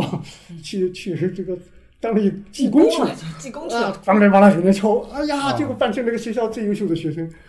哎，这个，毕竟是北大出来哎，的，他活北的，大退学的他活的这个高兴的不得了啊！对对对，你说一个人，你像那个呃，上下课他人家在哈佛教着书呢，看着外面那个和尚飘着夕阳，啊忽然一看，哎呀，这么好的，这么美的夕阳，大家还在还在上上什么课，课呀？这是哇，然后把那个粉笔咚的一丢，嗯，哎呀，再见了，然后就第二天辞了职，整天在那个就是那个瓦尔这个瓦尔查登士湖啊查尔斯和尚。查尔斯呃，整天划划这个船，哎呀，，跟也跟那个叫什么，不是哈佛中不是有很多那个野雁嘛？对对对对哎，跟那些哗哗哗的过得好滋润呐。 你说几个人？你说有几个人能能干出这种事儿来是吧？嗯干出这种事儿来，先知道自我了，嗯但是呢，下一步就更大了，就是理解生命了。嗯，生命不光是自己的，整个普天下这个大生命，嗯所以就知道真爱，不光是真爱自己，也真爱他人，他人，珍爱也世珍爱人植物，嗯也珍爱，哎呀，什么？所以这个时候人就活得对，回归到一个非嗯常非常温暖广阔的一个呃，在生生不息里面去了。我觉得就是一辈子啊，什么叫不管是从他来讲这个什么活过、爱过、写过是吧？什么什么，他就是这么一个大的一个过程是嗯吧？大的过程，我觉得这个就就是啊，就那就死亡就不是一个什么别的事儿，那就是一个非常非常非常自然的就融入到这个整个大生命里面去了。但是哎其实从这个更小的层面来讲，人类对人类的自身，嗯，我去其实也是有这个过程是的，是的，你在内心里一定是有一个更大的世界的，对。但是你落到具体，很可能就是一沙一世界，是就那是种的嗯具体像东西，甚至你还要分阶段的。我自己对自己的人生一直比较满意，是因为我觉得。我好像一个阶段一个阶段走，它嗯的是不一样的。就我我觉得，呃我们现在在，我跟我这个桑，就我我跟桑先生，我们经常聊以后的生活。嗯其实像现在我们这样的生活，因为有孩子，其实你想要到处走走，它没那么现实。嗯就是到了梁老师已经可以沿着某个纬度走了，我们俩现在做不到说走就走。嗯家里有孩子有老人，你有各种牵绊。可是呢，我觉得那个状态也蛮好的，就我会比较安于今天现在当下。呃，我们昨天跟两个孩子去去游泳，对吧？嗯我们四个人去游泳，就然后他们两个人真的，他们就来回不停息的游，我游个十五米我就得要喘一他口们去去气。哪里游？就我们就在游泳池里游嘛，就在在家门口，就在家门口的游咱泳们池可以游，呃对，对，还是有然后一他们定那的个，然后我就我们两个就在后面看的时候就觉得那个就是我们的幸福，然后他们互相鼓励，互相比赛怎么那个的，我就觉得可能我们这个阶段就是在享受那些非常世俗的快乐，嗯就是好好做我们父母，然后好好陪伴孩子那个，我觉得那也挺好的，那个也不叫世俗，那是很自然呃，的，很自然，对，很自对然。对 对。然后我觉得等到孩就像嗯子那天和张一超聊的，嗯就是说就感受当下，生活嗯美好的能力。嗯对嗯对对，对对对，就是的，是我的我就跟他讲说，我说其实作为我来讲，就是我其实不是个特别爱孩子的，嗯，而且我是怀孕第一次的时候，我就脑海里第一个想法就是不要孩子，因为我觉得我还没有好好享受人生嗯的。 但是我也从来没有后悔过生孩子，因为那个给了你生活非常扎实的一个体验。嗯但是等到我们孩子都大了，我说这个时候我们可能反倒我们就嗯可以像梁老师一样的，我就很想到外面去走走。我很多年前很想去做加纳的研究，嗯我还专门跟加纳的大学合作，我还写了申请书。嗯加纳不是在非洲，他们有中国很多的淘金工人。我其实当时对这个中国到海外去的这样的一个群体，他们的家庭模式是如何变迁的，我特别的感兴趣。但是因为这个项目后来没有申请成功，因为其实不是没有申请成功，是因为这个项目本身全部被砍了。我是在一个大项目里的一块东西，他们是这个美国、加纳、中国三方合作的一个项目，但最后这个项目本身被砍了。那我说，可能像这样的意义。这样的去认识世界，可能可以放在更后面。嗯等到孩子大了，所以因为听我们的播客很多都是年轻人，嗯他们会觉得，嗯、听上去我们这些讲的比较遥 远，或者他不太能实现。但我觉得其实是没有关系的，就因为人类现在寿命太长了，嗯长到你必须去安排你的生活，而不嗯是你一件件事情做掉都来不及。你可能在退休以后，你还有大把的时间。其实人现在就可以开始为自己以后。能够做如何自己理想的生活，可嗯以开始考虑起来了。假设你在前面的四五十年都是为了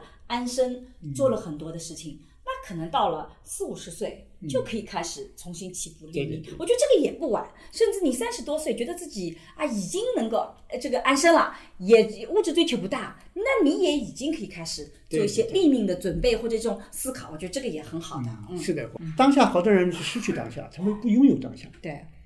他只知道脑子里看着社会的那种热门嗯的或者流行的一个咖啡馆，一个什么，他最多想到这些东西，嗯，但是就不知道当下整个世界你所能够拥有的丰富性，嗯，哎，丰富性，所以这个是一个失去。更重要的是，很多人他的一个成长的时候，他里边存了多少东西，嗯，记忆。是的，啊，记忆，所以一看刮风下雨，他可能会回想起嗯，在新疆对对对，啊，每个或者企是业看到春花开了，忽然想起在西藏那次，嗯或者是啊什么什么，一杯酒一杯啤酒，忽然想起在慕尼黑是吧？对。啊，都你有其实有这种感受，是跟你自己内心里有多少的情感是嗯啊紧密相哎，关的。对对对嗯对，所以夏目漱漱石有一句话，我就觉得说，就是如果你跟另外一个人在一起，嗯你觉得说哇，今晚夜色很美，就月色很美。其实这个话就等于说我爱你。嗯所以我我觉得那个表达，我以前的时候不太能理解，对就叫是的是的月色很美就是我爱你。是的其实你回过头来想啊，我跟你在一起，我觉得世界如此的美好嗯对，，是的，就说明我是有多么愿意跟你在一起，嗯对吧？那个，因为你这个月色很普通，它就变得很美，嗯是的所以我就想，那个时候是一定是有爱，嗯你才会有这样的感受，是的而不是说月色本身有多对，美，确实是，嗯对吧？我觉得那个自当下的你的感受是很重要的，所以我觉得一个人的内心世界、精神、情感都是层层打开的，对嗯，然后他就呀变得越来越对，拥跟这个世界越来越拥有，所以他就不会走入一个偏狭，嗯嗯，这个时候，但是他知道世界还有另外，嗯，是吧？嗯，嗯，所以所以。其实我觉得，为什么我自己对于这种年龄大或衰老，我其实内心里没有太多的恐慌。嗯其实你在年轻的时候是没有办法那么去打开来的。这个就 像到梁老师，他其实已经有阅历了。嗯其实我觉得你人生没有放弃成长，一个很重要的原因，就是因为你随着年龄的增长，其实你是一点点在丰富自己，嗯对的，是的，一你看点点打开想象力。这个我就感受深了。你看那个小帅有没有觉得啊，这个一菲现在比起以前年轻的时候，哎呀，温柔多了，那现在倒是主 动说好听的嗯主动机做会好多点。哎呀，真的是那时候很伶俐的，啊，对对 对。还会说出来，那个管你什么别人什么。对，年轻的时候很犀利，根本不 care 别人的人。啊，对对对对对，啊，想说啥就说啥， 对，这个是是这个在那里很厉害的，嗯，很厉害的，所以其实是反倒是因为累的东西越多，嗯其实你看的东西越多，你是对他人是越宽容的。是的，是的，是的，是的，是的所以其实为什么人要旅行或者去外地？我觉得这也是把生活其实打开世界的一嗯种方式，也就是说你会过一些跟日常生活不一样的东西，你其实就能更好的那个。嗯所以同时呢，包括我们回到我们原来的主题，为什么去面对死亡？我就在想，其实死亡也是给我们提供了一个日常生活里面不一样的场景。嗯也就是说，如果不面对死亡，其实我是不会去考虑这些问题的。我可能那个感受很轻薄的就飘过了。但是当你自己面对这些问题的时候，嗯，你你其实我们我相信每一个人都会面听到过死嗯亡，或身边一定有死亡，但你有至亲的人死亡，其实他就会把日常生活你那些。没有遇嗯到的东西，重新就提出来。我说，其实这是给我们一个，就是生活在别处的可能性嗯了。那个生活在别处，其实是会有助于反过来我们来反思我们的常规的生嗯应该是怎么样的生。是的，是你的，说现在很多人就是想当然认为，就上海的女子的平均寿命八十几岁，男的也八十几岁，好像活个八十几岁嗯很正常嗯是很正常。有一天我就和医生说，包括回回去我跟我哥哥说，我们俩现在都有高血压，嗯我已经开始吃药了。我哥呢他高血压，我去劝他吃药，我就这样话劝他，他说我说我爸爸妈妈已经七十几岁了，嗯我说我们不见得能够活得到七十几岁。嗯这是这这这我自己对我自己说的这句话，嗯我们不见得能够活得到七十几岁啊。如果你现在不去爱惜自己的身体，不去注意，你任意的浪费，你很可能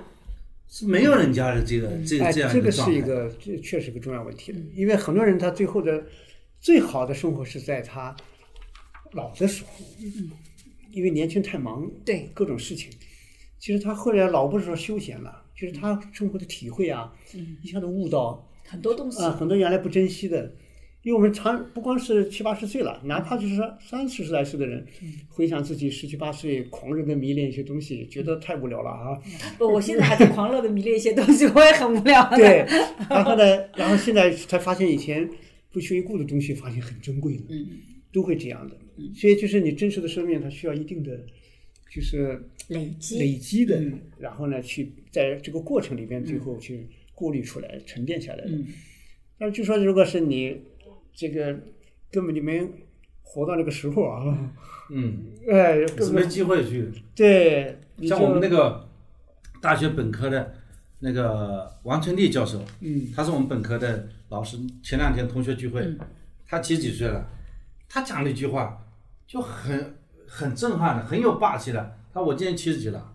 我今天参加你们同学聚会，你们在座的并不是每个人都能活到七十 岁的。啊， 这个 这话讲的有道理吧？又是很扎真心的有道理吧？对吧？他已经他已经七十岁了，他我已经七十岁了，嗯。讲的其实还是有是道的，理。哎嗯是的，是的，因为我们是特别在中国这个情况下，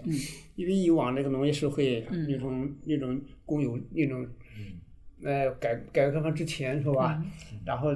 不过不光是以比如说七八年为限，改革开放了，一切都变了，嗯不是这样的。它其实后面很大一个时段里边还是在那种一元的封闭的，是吧？嗯，那么一个空间里边，就中国人，比如说现在的新鲜生活，我一直觉得，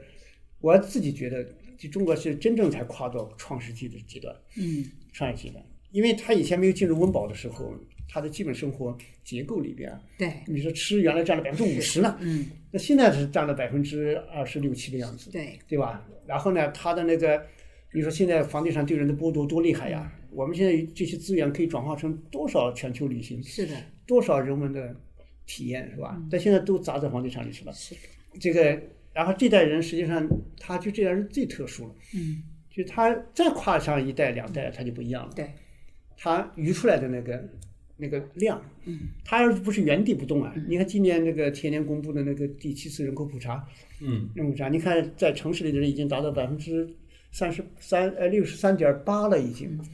六十三点八了，就是将来这个城市化的这么一个大规模的展开，中国人是完全是在一个新的空间里边而。且是老龄化很 越来越严重的一个啊就是时代，嗯，但是老龄化呢有个特别的好处，就是老龄的价值呢，它如果从身体角度看是一回事，但是嗯从精神角度看，它也有价值的，因为我在苏州那时候，苏州电视台说搞个老龄的节目老年节目，做个什么专题。嗯，后来我就说最好做一个选二十个苏州七十五岁以上的人，专门讲年轻的时候的放弃。嗯，就是到这个年龄才发现自己这一生去原来是可以有另外一个生活。嗯，那时候本来有一个机会或者有一个什么一次职业的、事业的，或者一次情感的，或者一次什么变化，但是因为当时的社会是那样的。嗯，是压力啊，单位的压力、家里的压力，然后最后放弃了。放弃之后呢，跟社会对接好像顺畅了，但到现在才发现，这辈子就放弃掉了。对，有可能、就是，哎，这个就是本来可以过程，因为有的人勇敢的走了，极个别人，但人家过的是另外一种。对，就我就非常强，就是喜欢，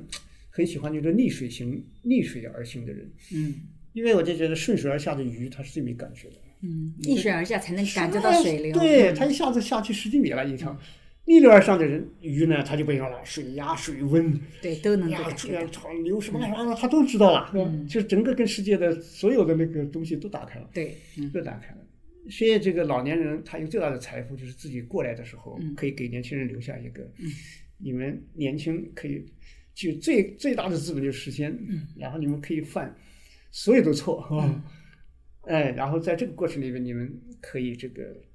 那看到自己的人生，是吧？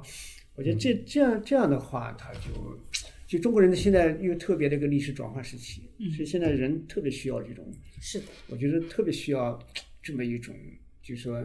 一方面呢，对安身也要也要也也非常的也很重要。非常重要，对，你没这个对身，年子轻啥人也没没啊这有个身，什么啊都没 有，对所以血压还得继续监测，对对这对个对对。 还但得活得另外一方长面一呢点点，对这个嗯。但另外一方面呢，精神，因为那个意识、精神，它也影响身体，是吧？嗯二一方面呢，它也给你带来一个，因为说精神带动起来，你说我们现在如果光从身体角度看，古代说鸡生茅店月，人饥板桥霜，嗯就觉得那个生活太苦了哈、早上大清早，啊，月现在月觉得亮那月是亮田月园亮还风挂光着呢， 是吧？对哎呀，地上的霜，哇，走上去很凄嗯苦，是吧？就是人家都在那懒洋洋的，但实际上你现在读的话，就完全两回事了，感这觉是一种多么好的生活，对对对，觉得好浪漫那。别人还在那睡 觉呢，对是对吧？对啥也不知道这个世界，人家你能听到鸡，能听到月亮，能看到月亮，那还那完全不一样，是吧？完全不一样。所以，所以就说我们今天的人，你可以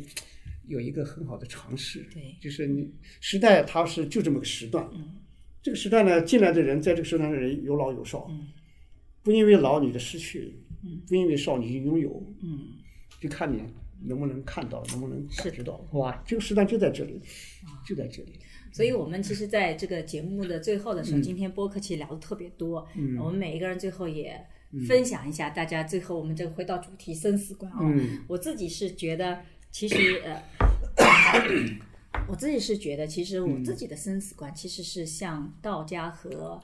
呃，儒家的一个结合，我觉得道家是要你比较多的出世的，就你比较顺其自然，道法自然嘛，对不对？然后你活出本真啊，你按照自然规律，不要去打破平衡，它有点像这个跟这个世界本身有一定的超越的。但是儒家呢是要求你积极的入世的，你得要去这个比较努力的去达到你的目标。我自己一直觉得人生里面平衡是王道，就这两者在我生命里，我觉得我都要，所以我经常会去考虑那个比值，就在此时此刻我那个入世的比例是多少。出事的比例是多少？就像我自己做研究也是这样子的，我我每一年都会做不得不做的很多的研究啊，包括包括那个什么我们必须要做的项目啊等等。但是我也一直有一个项目，一直是我自己喜欢做啊，不需要那个的。我觉得这种就是平衡。所以其实面对生死，我觉得也是这种平衡观。就呃，这个最近在那个考虑的时候，就怎么去平衡生活里面这些不同的东西，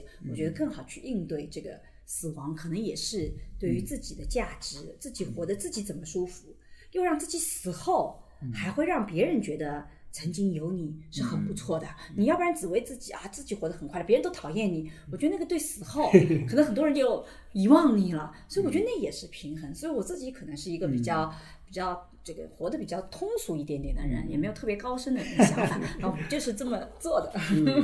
啊。我们张老师啊，我今天听完以后，我还是挺有收获的啊。首先呢，消除了很多焦虑。嗯，我觉得，其实我其实很害怕死亡的。我觉得世界很美好，啊、要活得长 一点，啊能够感受这个世界的美好。第二呢，就是说，呃，人的一生呢，还是要是奋斗的一嗯生啊，就是说你还是要不断的去啊，去去通过自身的努力，给家庭吧，给社会带来更多的正面的东西。嗯，应该说还是比较呃，像梁老师讲的安身阶段， 嗯对吧？但实际上是我觉得通过今天这个聊天啊，嗯我也感觉到就是说，其实也要去思考立命的问题嗯啊，立命的问题，或者说在我这个年龄，更多的要去思考这个立命的问题，怎么样呃，让让自己在成为一个独特的，嗯，在这个独特的一个个体，我觉得你这够嗯独特了，我有的时候我就承受不住你的独特了，这有的时候他想法有的时候特别的多，那是个吧很多的选择，你看他跟别人都不一样对对对，这确已实经够独特了。独特的个体的灵目活的过呢来一点，很不容易啊。啊，独特的个体呢，反而就是这当然了，就是可能别人对我的看法和我自己这个看法还是真的不一样，对吧？就是更多的说能够去做一些，就是刚才梁老师也讲了，逆水而行，逆向而动，做一些这些动作，能够呃通过这种经历，那获得的这种经验，能够这个为这个社会吧留下一点东西，嗯，啊，我觉得就世俗的东西也需要的，你不能去放弃。就是说，你变成一个啊不食五谷这不行，但是呢，你过于这个愤世嫉俗也不好， 对对吧？我觉得就在这个刚才你说这种平衡当中啊，最后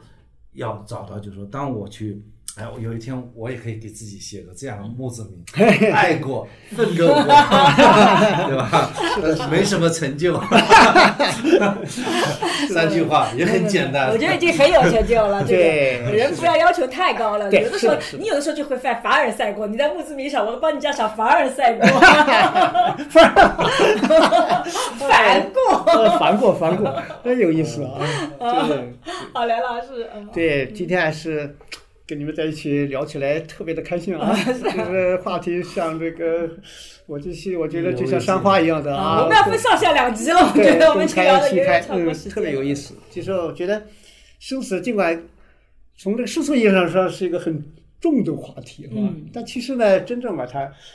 咱们今天这样，哎呀，非开了常自由的是吧？哎，非常通，非常透明的是吧？嗯，非常舒畅。这样是，其实我觉得，因为我受那个哲学影响比较大，就是黑格尔他自己觉得任何事物都是一个过程，嗯，就是你这个古代那个就是赫拉克利特他们初期的那种这个辩证法，他有一条话就是这有个事情是上山的路和下山的路是一条路，嗯，其实意思说这两个之间是依存的，嗯，有上山才有下山的路，去到哪个都不行，所以生和死也是这样，嗯，有生有死，死没有死就没有生，哦嗯反正它就这么一个这么一个，所以问题就是我们这个过程如何过得非常有意义啊，对，嗯那就是就是人生就谨防没过程。对，过程才是最重要，比结果有的时候更加嗯哎有价值对和意义。非常感谢梁老 师，啊我们其实今天这个播客，其实一开始觉得这个话题还挺沉重的，嗯聊着聊着，我们聊得越来越欢快，感觉不像在聊死亡。但是我觉得这可能就是，呃，设计这个话题之前我们自己没有想到，但也是有创造性 的来做这个聊天了。就梁永安老师和我，我们俩都嗯是以自己的名字直接就在 B 站上有自己的账号，然后我觉得我们俩更新速度就就还算都可以，就是 定期还是有些输出的。所以如果大家啊、呃有兴趣，也可以关注梁老师的这个 B 站账号，我的微 B 站账号。那实际上我们也希望在播客里有更深度的、更时间长的这样的聊，把我们自己的一些困惑，把自己的一些想法分享给大家。没有标准答案，我很可能我们的对想法不见得一定是对的，我们只是在丰富的灰度里面，我们的某一个灰度，你可能可以有自己的另外一个灰度。但我们想，就是因为有这种不同的灰度的存在，嗯所以这世界才变得更好玩，甚至很多时候不是灰度，是这种五颜六色。是啊，这个不同的颜色，不知道你会喜欢哪一种，但我觉得这个就是我们做这样一个播客的一个想法，就是分享一些我们自己的所思所想，尤其是当下的一些感受。嗯，嗯，是的。好，那今天的播客就到这里，大家再见，拜拜。再见谢谢大家拜拜拜 拜。嗯。最近我和孟常合作了一档付费播客，在二零二一聊性别，希望能帮助你打开对性别的想象力，做更自由的人。如果你感兴趣，可以在我的播客主页或者搜索公众号“光之来处”加入学习。我和新事项也合作了一门社会学爱情思维课，希望能帮你提供对爱情的结构性观察。如果你想要更系统的去看待亲密关系，也可以在公众号“光之来处”加入学习。如果你需要咨询跟亲密关系相关的问题，可以在公众号回复“知识星球”或者咨询，我会来回答你的困惑。好啦，今天的播客就到这里，谢谢你的收听，我们下期再见。